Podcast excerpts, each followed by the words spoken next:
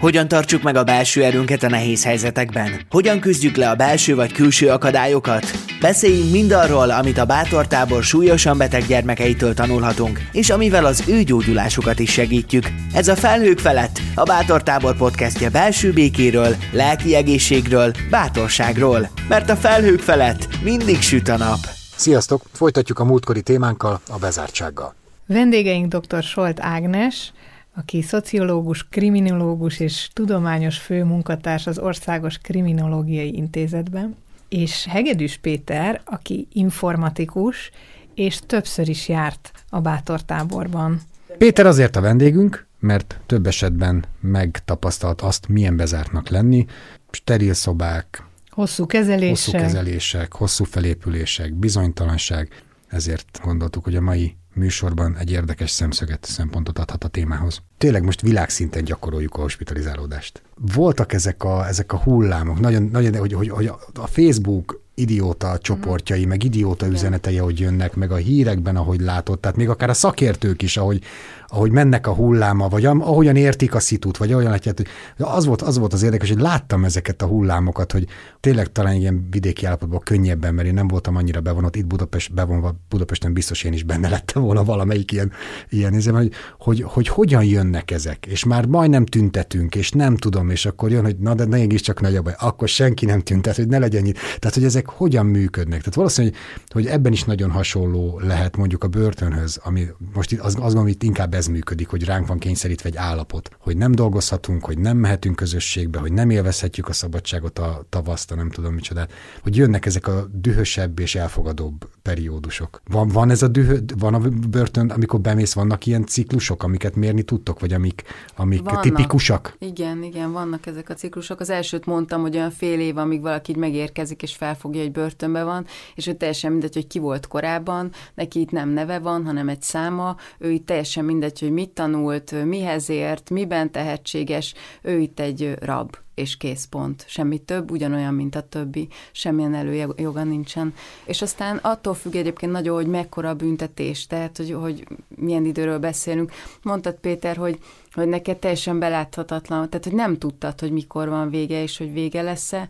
Tök érdekes, mert egyébként már pár éves börtönbüntetésnél is az emberek, amikor bevonulnak, ugyanígy élik meg, hogy ez kibírhatatlan, és hogy muszáj, amit te is mondtál, ilyen picike célokat kitűzni, és akkor általában azt szokták mondani, hogy beszélőtől beszélőig számolják az időt, amikor találkoznak a szeretteikkel, és akkor, és ez most a borzasztó egyébként bent, Nincs egy éve. nincsen beszélő.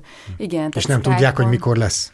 Igen, de, de én pontosan ugyanezt követem egyébként, amit ti mondtatok, hogy nem akarok belegondolni, hogy mikor lesz vége, vagy, vagy hogy lesz vége, uh-huh. tehát mifelé robog ez a vonat, amin ülünk, hogy ott mi lesz, hanem próbálom azzal lefoglalni magam, hogy jó, akkor most ez a program, ezt kell csinálni, ezt kell elintézni, a gyerekekkel mi van, szóval, hogy a napi, ilyen könnyen belátható és elérhető dolgokkal kitölteni a gondolataimat, szóval azokra fókuszálni, és ez az, amitől aztán nap-nap után az embernek van ereje mégiscsak felkelni, mert nyilván muszáj is, Szóval, hogy az is van benne, de amitől nem ezt a kényszert éli meg az ember annyira, hanem inkább azt, hogy jó, hát azért vannak ilyen pici célok, amiket lehet csinálni, és akkor azt mondod, hogy ez a börtönben is. Muszáj, tehát szerintem ez az, ilyen az ember. Bárhol van, bármilyen helyzetben így tud túlélni, hogy, hogy felszabdalja magának azt a iszonyatos beláthatatlan szenvedés sok picire, ami betalál valami célt, és hogyha azt eléri, akkor azt kipipálhatja. Egyébként a kapcsolatokban az a nagyon furcsa, hát börtönökben nagyon látszik, hogy akkor nagyon építő jellegűek, és nagyon nagy erőt adnak a fogvatartottnak, hogyha az pozitív. De hogy van egy csomó helyzet, amikor valami történik a kapcsolatban, mondjuk ott hagyja a kint levő fél a fogvatartottat és nem tud mit tenni, tehát teljesen tehetetlen. Vagy volt olyan eset, ahol megbetegedett az egyik kis, kisgyereke az apukának, aki elítélt, és nem tudott oda menni, és nem tudott segíteni. Volt, ahol az édesanyja lett beteg. De ezekben a helyzetekben viszont valami iszonyatos frusztrációt él meg, és én azt látom, hogy az emberek magukat hibáztatják. Mert mint a, a fogvatartott saját magát, hogy ő az egy dolog, hogy börtönben van, Na, de kint hagyta a szeretteit, és magára hagyta őket, és ők is szenvednek miatta. Nekik is ugyanolyan büntetés, ugyanolyan börtönbüntetés a kinti szabad élet, mert az, akit szeretnek, amiatt agódhatnak, mert és bent van, és helyette kell dolgozni, és ellátni a családot, és minden. Tehát, hogy ez a része is nagyon van. Tehát, hogy annyira nem mindegy, hogy milyen típus, hogy milyen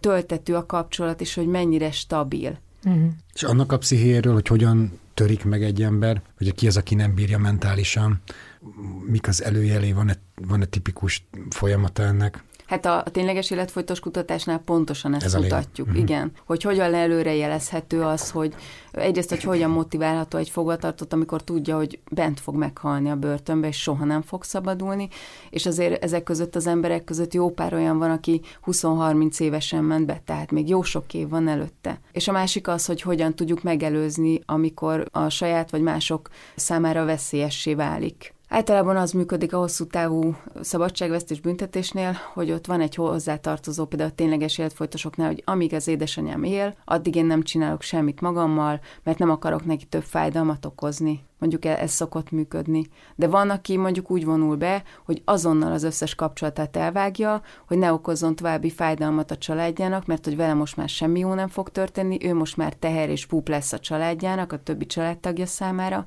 és azért inkább úgy dönt, hogy akkor innentől magányos. És azt mondja, hogy amíg az egészsége rendben van, amíg mondjuk meg tudja magának venni azt a havi nem tudom mennyi dohányt és kávét, ami őt, aminek ez örömet adja egyedül, addig életben marad, és utána pedig véget vet az életének. Milyen érdekes, hogy itt is a kapcsolat jön be nagyon erősen, amit Igen. már, Igen. Hogy, hogy mire lehet eh, mibe lehet kapaszkodni, vagy mi az, Vagy hogy hogyan állsz ad. a kapcsolataidhoz, Igen, hogy kapaszkodni Igen. akarsz beléjük, vagy, vagy azt mondod, hogy, eh, hogy nem. Hogy feladod. Feladod, vagy igen, de lehet, hogy ez egyszerűen csak egy ilyen bátorság, mert hogy azt gondolja, hogy itt csak még több fájdalmat Igen. okoz, ezért inkább elvág mindent, Igen. hogy róla ne tudjanak.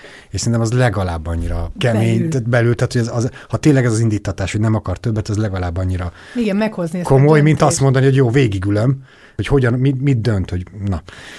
Fú, de kemény sztorik ezek. Igen. És az a vicc, hogy mi egy így, ugyanilyen kemény sztoriba vagyunk ezzel a, ezzel a vírussal, csak, csak nehezen jutunk el odáig. Tehát, hogy mire elhittük, mire mhm. elfogadtuk, mert szerintem ez az egész életünket változtatja. Meg nem csak most, nem csak addig, amíg vége lesz, hanem a, az egészséghez, a szabadsághoz, a mozgáshoz, a, a, a, egymáshoz. Az, az egymáshoz való viszonyainkat, tehát hol lesznek már azok a spontán ölelkezések, Igen. pusziszkodások barátok között, ami eddig. Tehát, hogy tehát szerintem sokkal mélyebb dolog ez, hogy sokkal több minden fog következni belőle, mint amit most beláthatunk. Az biztos, hogy most már azért tudunk vele bánni azt látom, hogy mindenki megtalálta azt a pontot, ami azt az álláspontot, azt a pozíciót, amivel ő ezt hosszú távon is tudja akár csinálni. Kicsit jobban át lépi a szabályokat, nagyon betartja, vagy még az átlagosan előírtnál sokkal fegyelmezettebb, nem megy sehova, nem, tehát hogy mindenki megtalálta magának azt, amivel most ezzel tud működni e, ideig, óráig. De hogyha erre kell berendezkednünk, hogy ezek jönnek, mennek, mert hogy vagyunk idestől vagy 8 milliárdan a Földön, egyre bolondabb az időjárás, egyre melegebbek a telek, tehát egyre jobb a túlélési aránya ezeknek a, a bacillusoknak, baktériumoknak, bárminek.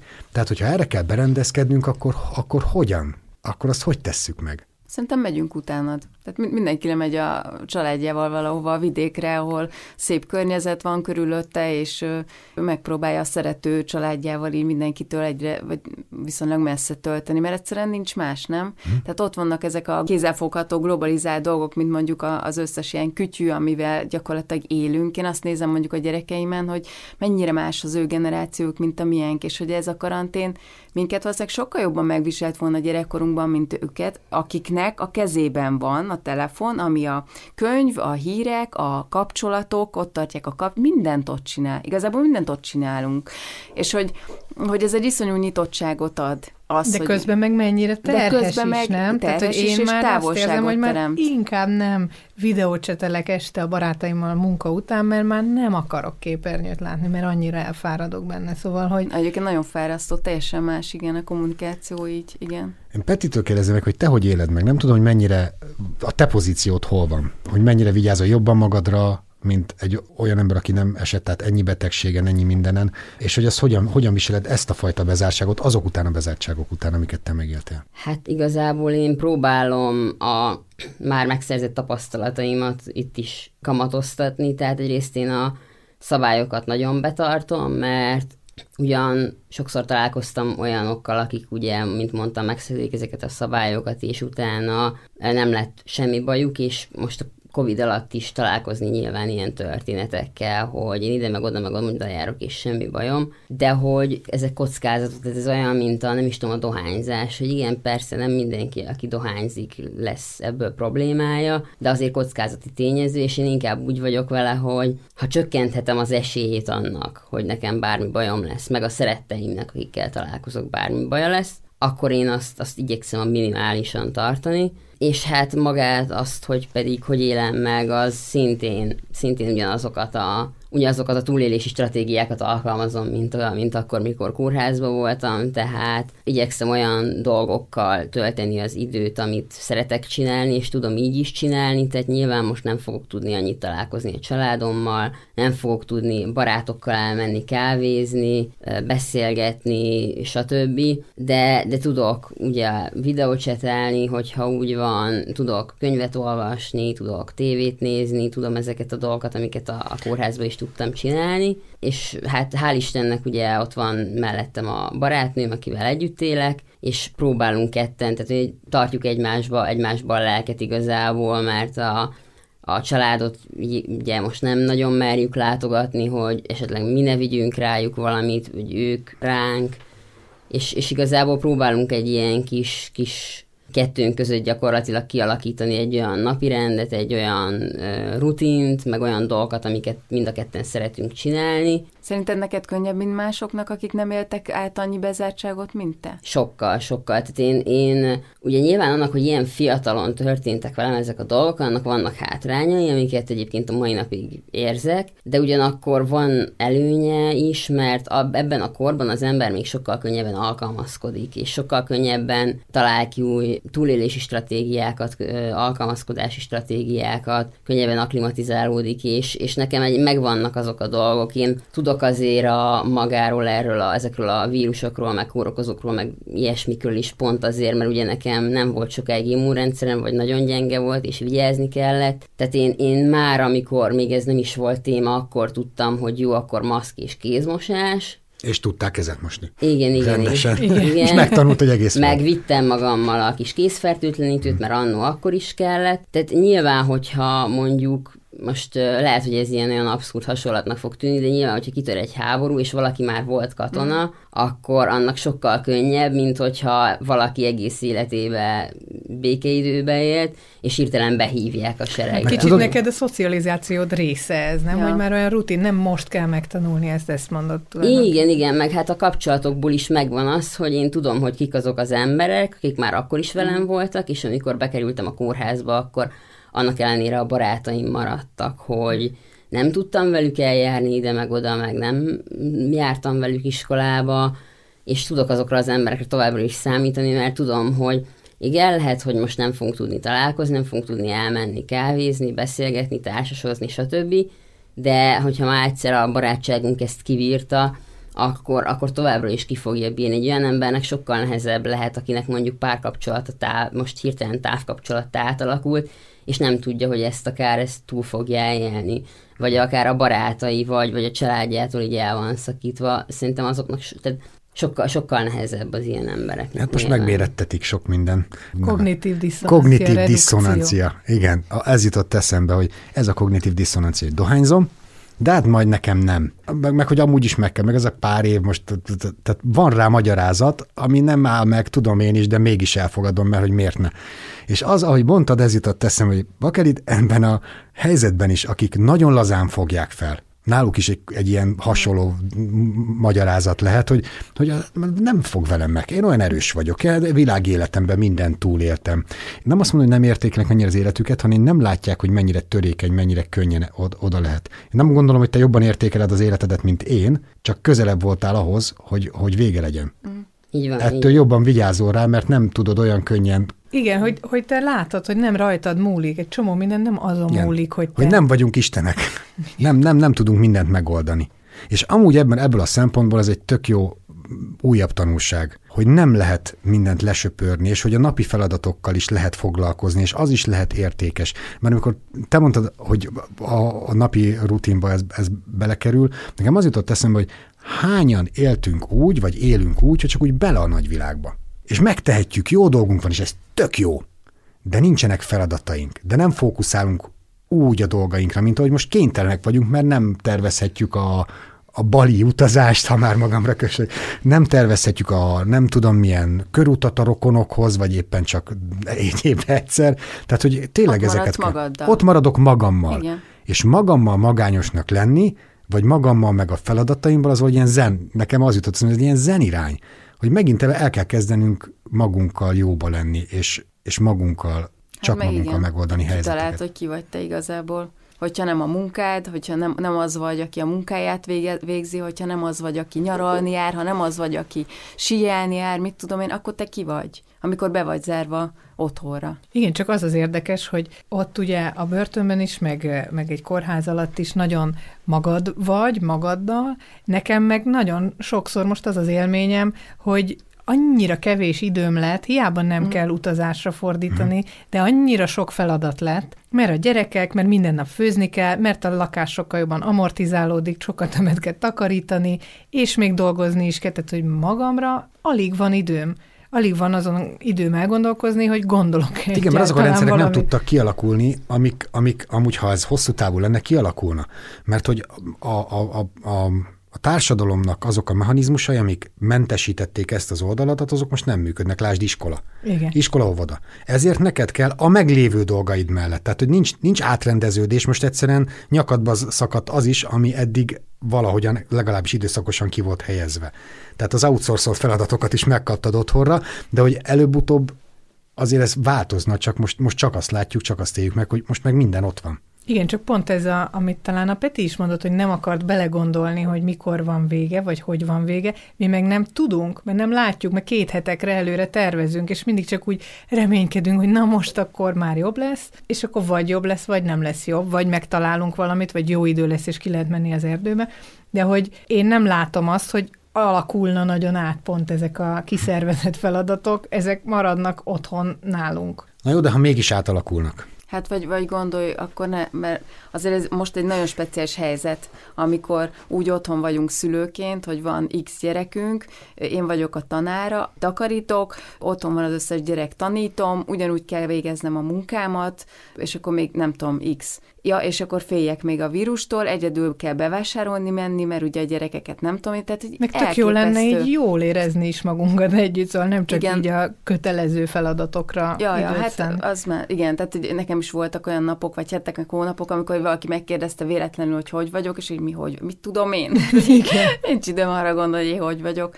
De hogy most azt akartam mondani, hogy ami viszont ezekkel a helyzetekkel párhuzamba állítható szerintem a, a Petiével is, meg a, meg a Rabokéval is, itt ebben a helyzetben, az mondjuk a, az idősebb emberek, akik egyedül vannak. Uh-huh. Mert nekünk nagyon rossz, akiknek nincs időnk magunkra semmi, hiszen annyi más feladat, amit addig kiszerveztünk, az, az nekünk kell, de hogy ez még mindig tök jó. Én, én so szoktam Igen. erre gondolni, Igen. hogy még mindig jobb, hogy van mit csinálni, meg muszáj is mit csinálni, mint hogyha magadra Szerintem vagy ez olyan, mindenkinek másképp rossz. Mindenki. Persze, igen. Mindenkinek másképp rossz. De hogy ez mindenkinek rossz, és bele lehetne szokni ebbe a rosszba, de most beszéljünk arról is egy kicsit, hogy mi van, ha ennek a rossznak, legalábbis ennek a formán, itt most valamikor vége lesz. Lesz egy olyan oltás, ami hosszú távú védettséget ad, vagy, vagy évente mindenki beoltatja magát egyszer, mert addigra már biztos lesz. Tehát, hogy megoldjuk valahogy megtalálják ennek a gyógymódját, vagy a végleges védettség módját. Vagy csak ennek a résznek most, a mostani résznek, hogy akkor hogyan, hogyan indulunk újra? Mi változik? Miben leszünk mások? Azt gondolom, hogy, hogy Petitől már hallottunk, ezt te komolyabban veszed, mert volt egy ilyenben részed többször is, hogy, hogy, hogy nagyon közel került ez, hogy hát most nem tudni, meddig tart, meg hogyan tart. Így van, így van. Másképpen indulsz neki a, a, a jó dolgoknak is? Van ebben változás? Vagy, vagy tehát, hogy mennyire, mennyire értékeled a hétköznapi szürke dolgokat, hogy mennyire készülsz rá egy ünnepre? Van-e ilyenben változás? Bár tizenéves gyerek nem készül, hanem kapja az ünnepeket, ahogy emlékszem.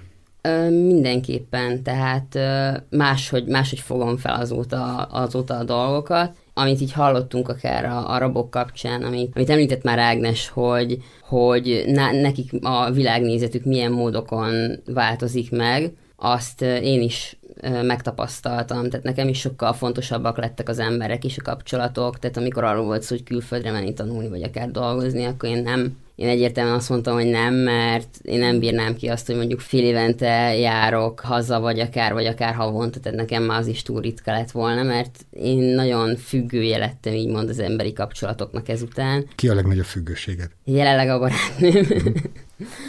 de hát akkor, akkor meg ugye gyerekként a testvéreim, a szüleim a legjobb barátaim, tehát nyilván. Hát valószínűleg majd a többi ember is így, így lesz ezzel, hogyha, hogyha egyszer végre nyitunk, hogy biztos, hogy mindenkinek átalakul az értékrendje. Tehát egyrészt a, az, a, azok a dolgok, amiket ugye gyakorlatilag mindenki úgy vett, hogy ez nyilvánvaló, és ez az Természetes, élethez... ez jár alanyi jogon nekem. Így van, így van.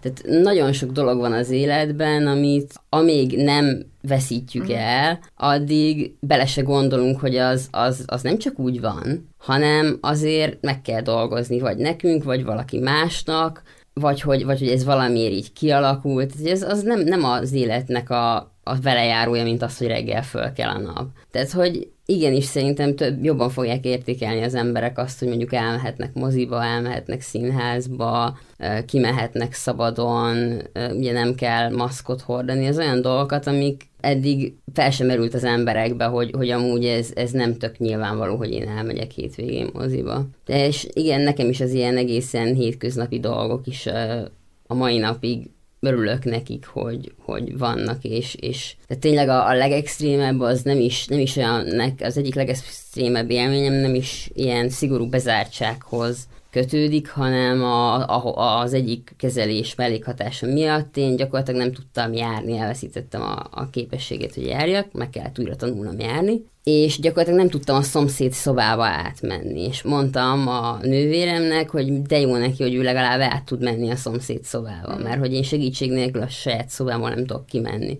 Igazából az ilyen, az ilyen dolgoknak teljesen megváltozik ezek után a besorolása, hogy akár tudok járni. Ha egy átlag embert megkérdezünk, akkor az, hogy tud járni, az valószínűleg egyáltalán nem tulajdonít neki semmi prioritást, mert miért ne tudna. De hogyha már megkérdezünk valakit, aki mondjuk tolókocsiban élte le az életét, vagy akár tudott járni, és utána került tolókocsiba, akkor az egészen más prioritást fog annak mondani, hogy az milyen fontos, és milyen jó neki, hogy tud járni. És egy egész biztos, hogy most ez a Covid, ez meg fogja változtatni az embereknek az értékrendjét, attól függően, hogy mi, miből szakadtak ki emiatt. Akár legyen az párkapcsolat, legyen az család, legyen az a kedvenc hobbiuk, a mhm. munkájuk, a... Nekem, van egy, nekem van egy olyan érzésem, hogy mielőtt ez eljön, előtte lesz itt egy nagy buli. Biztos. Igen. Tehát, hogy nekem a, a, a, a börtönből kis, az kiszabadulás jut az eszembe, igen. hogy az első este, vagy hét, vagy hónap, hát kinek mennyi energiája, pénze van rá, hogy, hogy az egy óriási parti. Tehát, hogy szerintem itt ez fog következni. Tehát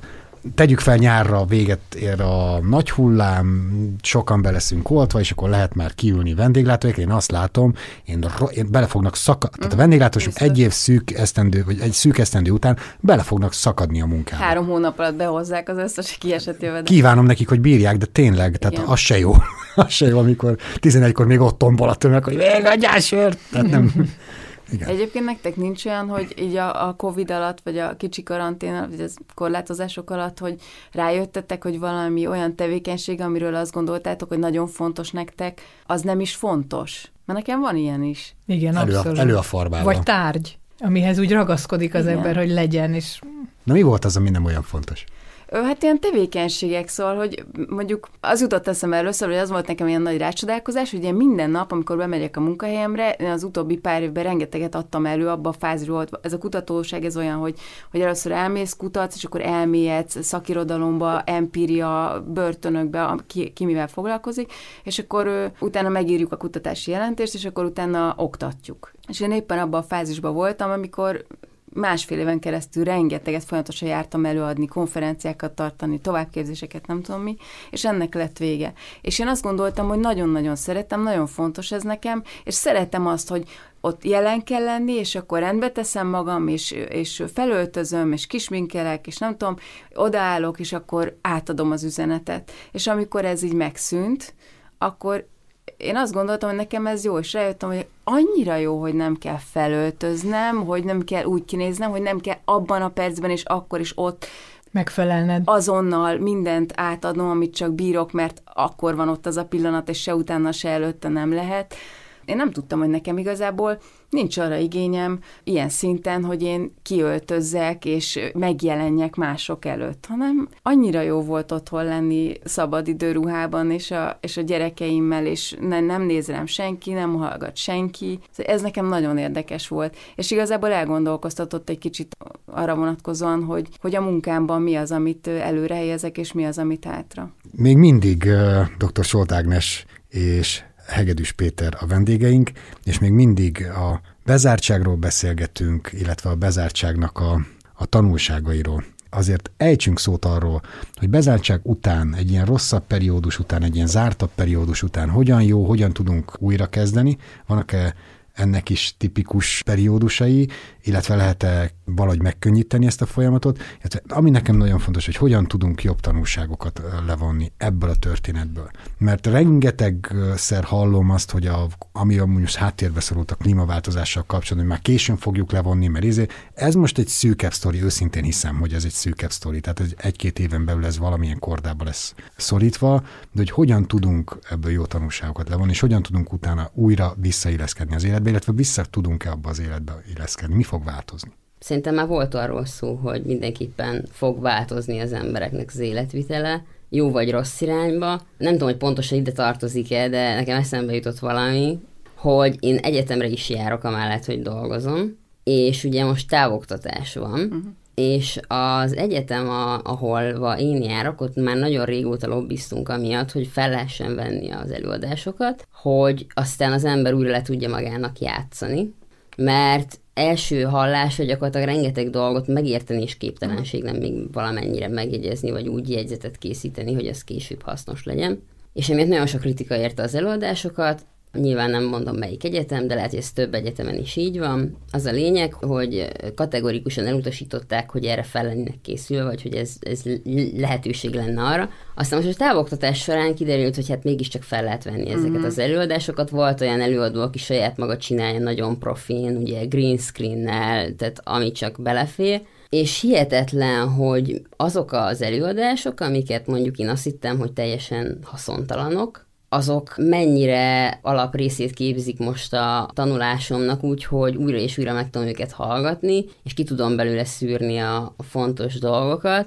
Ugyanezt tapasztalom néhány munkahelyen is, hogy megmondták a dolgozóknak, hogy nem, nem lehet távolról dolgozni, ez ki van csukva, meg képtelenség is, és nem, hogy elvégzik otthonról a munkát, hanem akár jobban el tudják végezni otthonról a munkát. Ez egy tök jó tanulság, hogy egy csomó mindenről kiderült, hogy meg tudjuk csinálni. Igen. Meg tudjuk, hogy ez igen. lehet így. Nem, igen.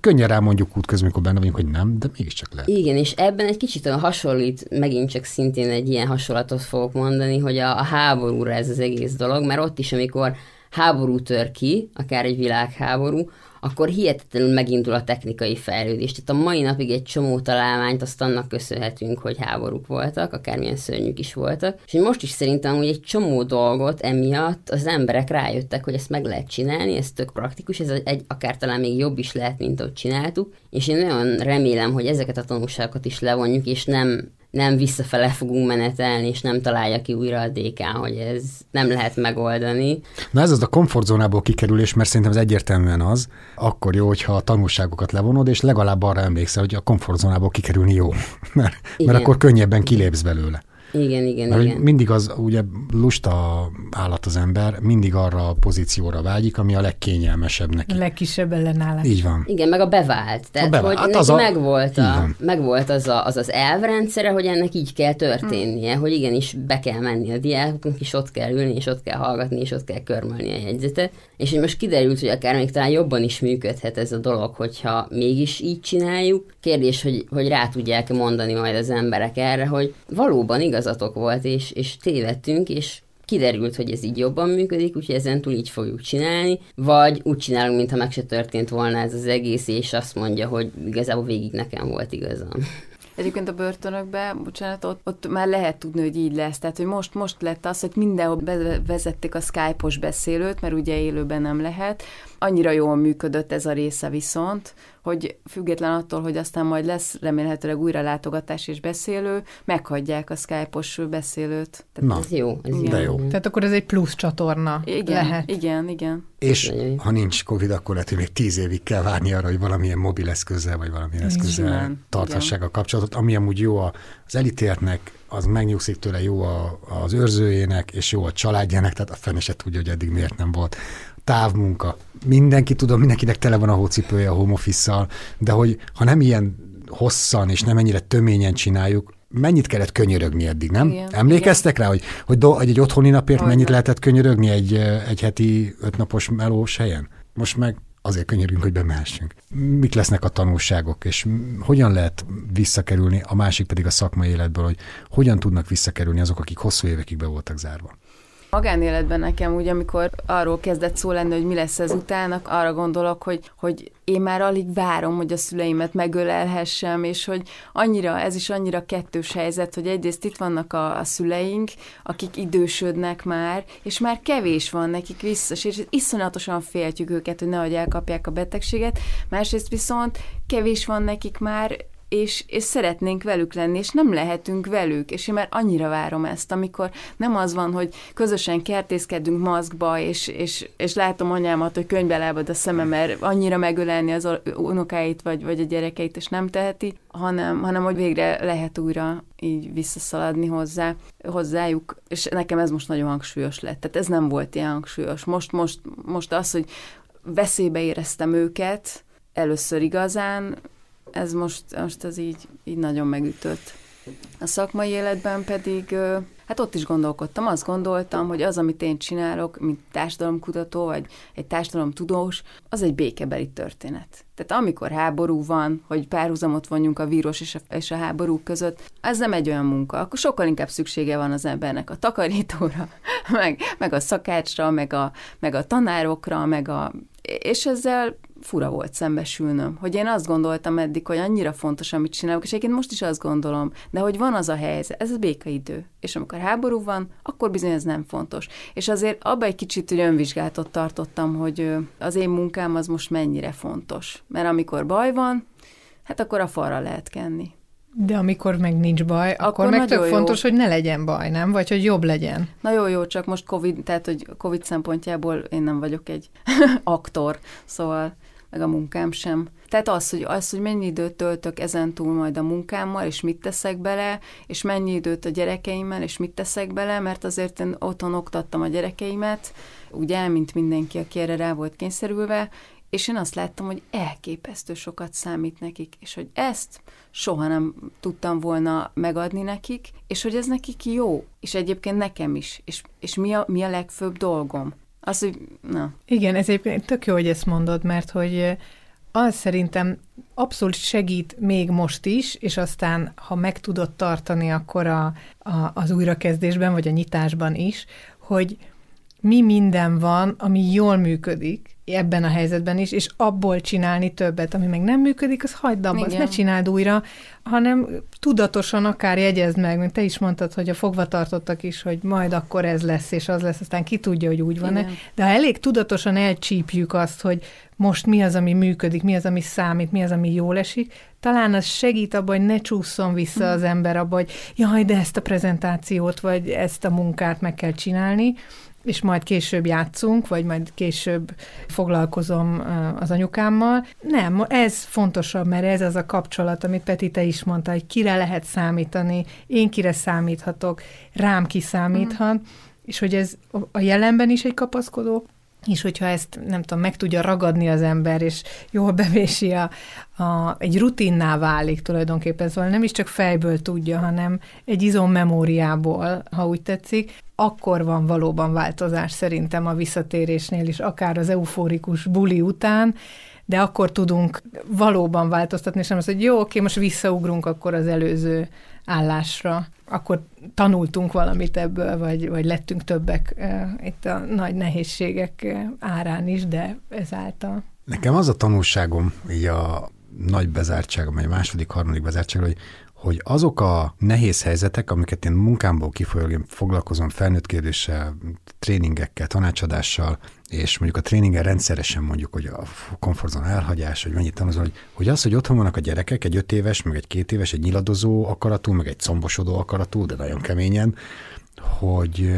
olyan katalizátort adott ahhoz, hogy ténylegesen elkezdjük megérteni, alkalmazni azokat az okosságokat, mm. amiket manapság az ember könyvből meg internetről tanul, hogy hogyan kell a nyiladozó értelemmel és érzelemmel bánni, magadat szabadnak gondol, és a gyerekedet szabadon nevelni akaró szülőként, hogy az neked is komfortos legyen, meg neki is. Tehát, hogy olyan küzdelmek voltak, és mindegyikért így utólag azt, azt gondolom, hogy hálás lehetek. És rengeteg alkalmad van gyakorolni. Gyakorolni, mert kezd kialakulni egy olyan, olyan egyensúly köztünk, négyünk, négyünk között, ami ha nincsen ez a bezártság, a büdös életben nem alakul ki. Mert beadjuk az oviba, elintézik. Kapunk egy kis felszabadulást, egy fél napot, és a köztes, köztes meg megoldjuk valahogy, de sosincs ez a, ez a nagyon sűrű együttlét, meg a nagyon sűrű érzelmi, meg akarati, meg mindenféle háló, amit igenis meg kell oldanunk.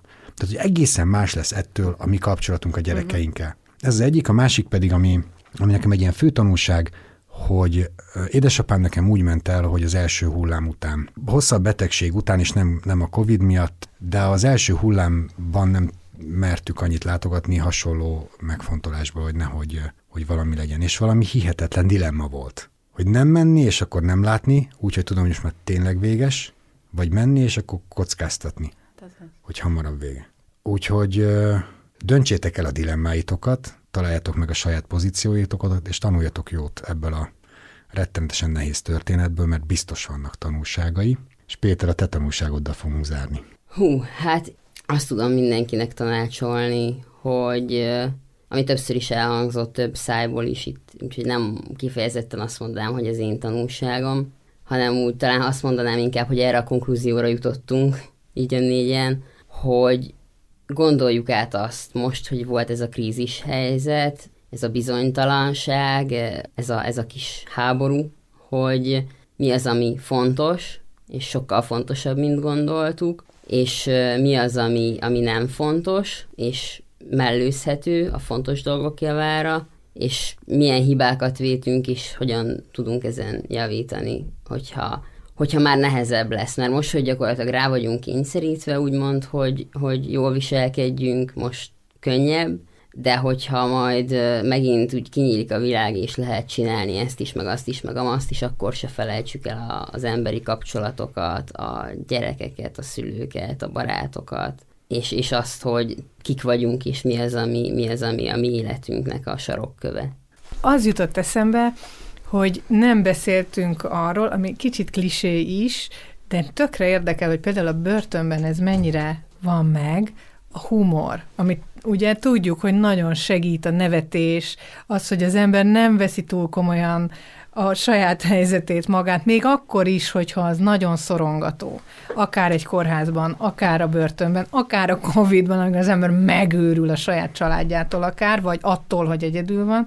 És nyilván az, hogy az embernek mennyi humorérzéke van, az eltérő, de én érzem magamon, hogy rengeteget segít, hogyha nem tudom, tönkre megy az autó zárja, és nem lehet becsukni, és úgy kell elmenni a szervizbe, közben fogom oldalt, és csörögnek hátul a biciklik, meg a nem tudom micsodák, és hogyha ezen nevetni tudok, annyival könnyebb megcsinálni Igen. ezeket a dolgokat, hogy mennyire van a humor jelen ezekben a szorongató helyzetekben neked, Peti, és a, és a fogvatartottaknak, hogy van létjogosultsága, és hogyan jelenik meg? Lehet viccelni az állapottal, a helyzettel? Én rengeteg, én személy szerint imádtam ezzel viccelni, és azt vettem észre, hogy a többi beteg is, tehát az abszolút nagyon jól gondolod, hogy ez így van. És igen, igen, tehát egy kicsit fekete humora lesz szerintem ilyen helyzetben az embernek, aminek mondjuk a körülöttem lévő emberek annyira nem örültek. Ezen gondolkoztam, hogy hát azért veled nevetni nem volt egyszerű.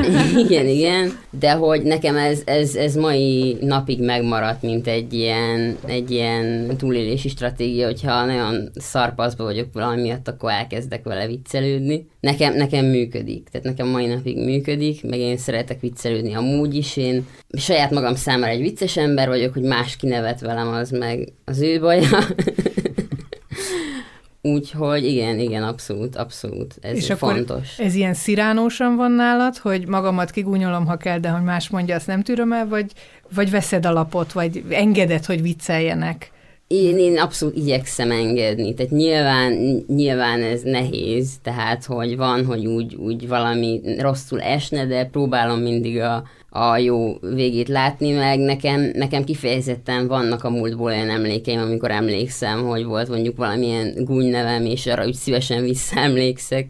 Te például a betegségeddel engedted, hogy vicceljenek, vagy hogy esett az? Mert hogy te viccelhetsz vele, de hogyha mások? Én igen, igen, tehát én, én próbáltam, mert ugye kiszakadtam annó a, a barátaim közül az osztályközösségből, és úgy éreztem, hogy ha a többiek is viccelődhetnek vele, meg az, egész dolog, dolgot fel tudják fogni humorosan, vagy olyan megközelíthetően, akkor kevésbé, tehát ak- akkor könnyebben tudnak hozzám közeledni, könnyebben tudják megfogni. Tehát, hogyha én úgy viselkedek, mint valami nebáncsvirág, meg akihez nem lehet szólni, meg nem lehet megszivatni, akkor nem fognak hozzám közeledni az emberek, és akkor ez a, ez a szociális szakadék csak növekszik. Tehát emlékszem, amikor mentem gimnáziumba, és akkor oda jártam gimnáziumba, ahol laktam, és, és elég kisváros, úgyhogy tudták nagyjából az emberek, hogy ki vagyok, meg milyen problémáim voltak, és akkor mondták a felsősök, hogy jó, akkor a szivatásból engem kihagynak, én megmondtam, hogy nem, engem is meg kell szivatni.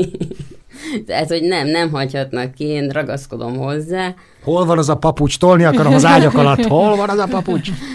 De, de nyilván egyébként nem mindig működik. Nyilván van, hogy valaki nagyon betalál valamivel, és ez nem esik jól, de én próbáltam akkor is úgy tenni, mint hogyha... De egyébként nem rossz indulatú emberekkel én nem nagyon találkoztam, hál' Istennek. Nyilván volt egy-kettő, de általában nem az volt.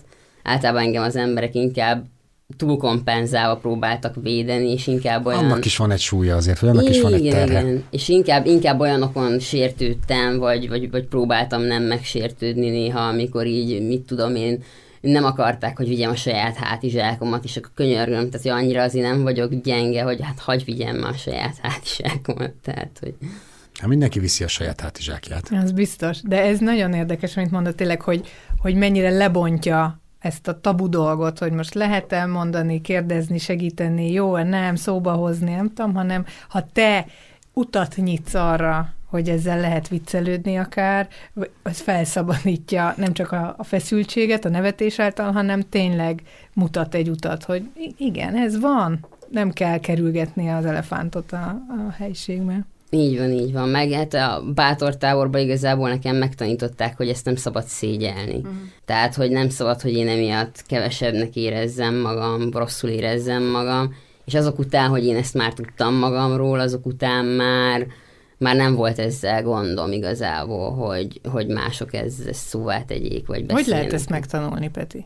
Hát, ami nekem segített, vagy ahogy én megtanultam, az az, hogy találkoztam ott rengeteg olyan gyerekkel, aki hasonló volt hozzám, tehát ugyanilyen problémái voltak, illetve találkoztam rengeteg olyan felnőttel, aki nem kezelt másként, hanem pont, engem is pont ugyanúgy kezelt, meg az összes többi társamat, mint, mint bármelyik olyan gyereket, aki amúgy, amúgy ö, egészséges. És hogyha gyakorlatilag így kezelnek téged, úgy kezelnek téged, mint egy normális embert, egy csomó másik ember, és velük időt töltesz, és velük minőségi időt töltesz, akkor te is elhiszed magadról, és te is meggyőződsz arról, hogy te is egy normális ember vagy, és nem vagy attól kevesebb, vagy másabb, hogy te átestél egy ilyen betegségen, vagy akár többen. És ez azt jelenti, hogy akkor, mikor visszakerülsz abba a közegbe, ahol nem feltétlenül ez a hozzáállás, de te már így viselkedsz, tehát behívod akár azt, hogy... Igen, igen, igen, és, és meg, meg is kapod azt az önbizalmat, hogy úgymond megkövetelt, hogy de igenis, én is ugyanolyan vagyok, mint te, ez nem egy nagy cucc, én ezen átestem, attól ugyanolyan ember vagyok, ugyanolyan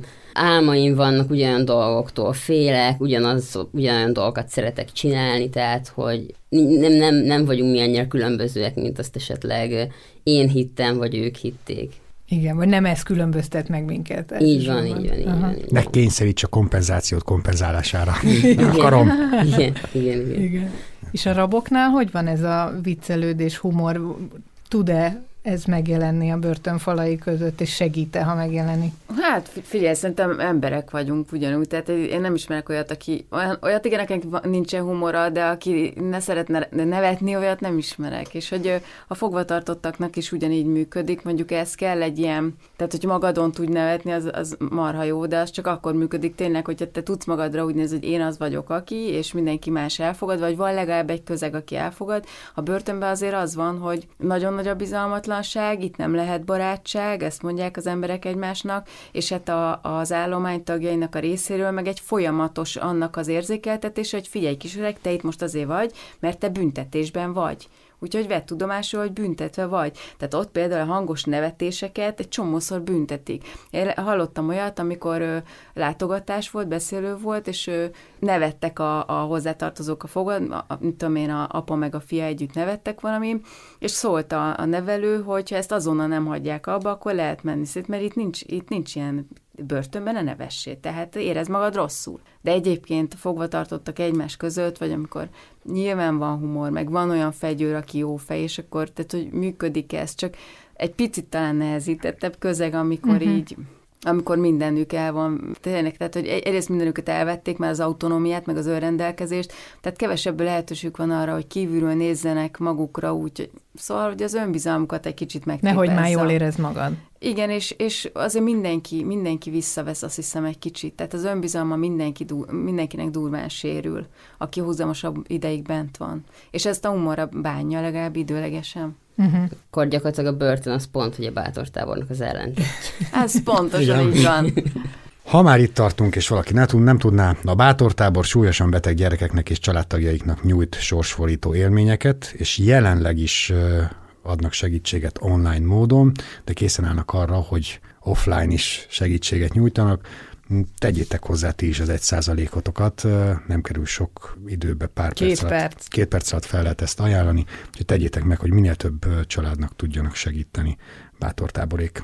Felhők felett. Szerintem sikerült még ezekben a komoly témákban is arra kiukadnunk, hogy, hogy azért a felhők felett süthet a nap, illetve süt a nap, csak el kell odaig jutnunk, hogy hogy ezt belássuk és elhiggyük. Az eső, a zuhogó eső kellős közepén jut eszembe egy régi élményem. Bicikliztem a Bemrakpartól a Szénatérre, ott volt a bérletem.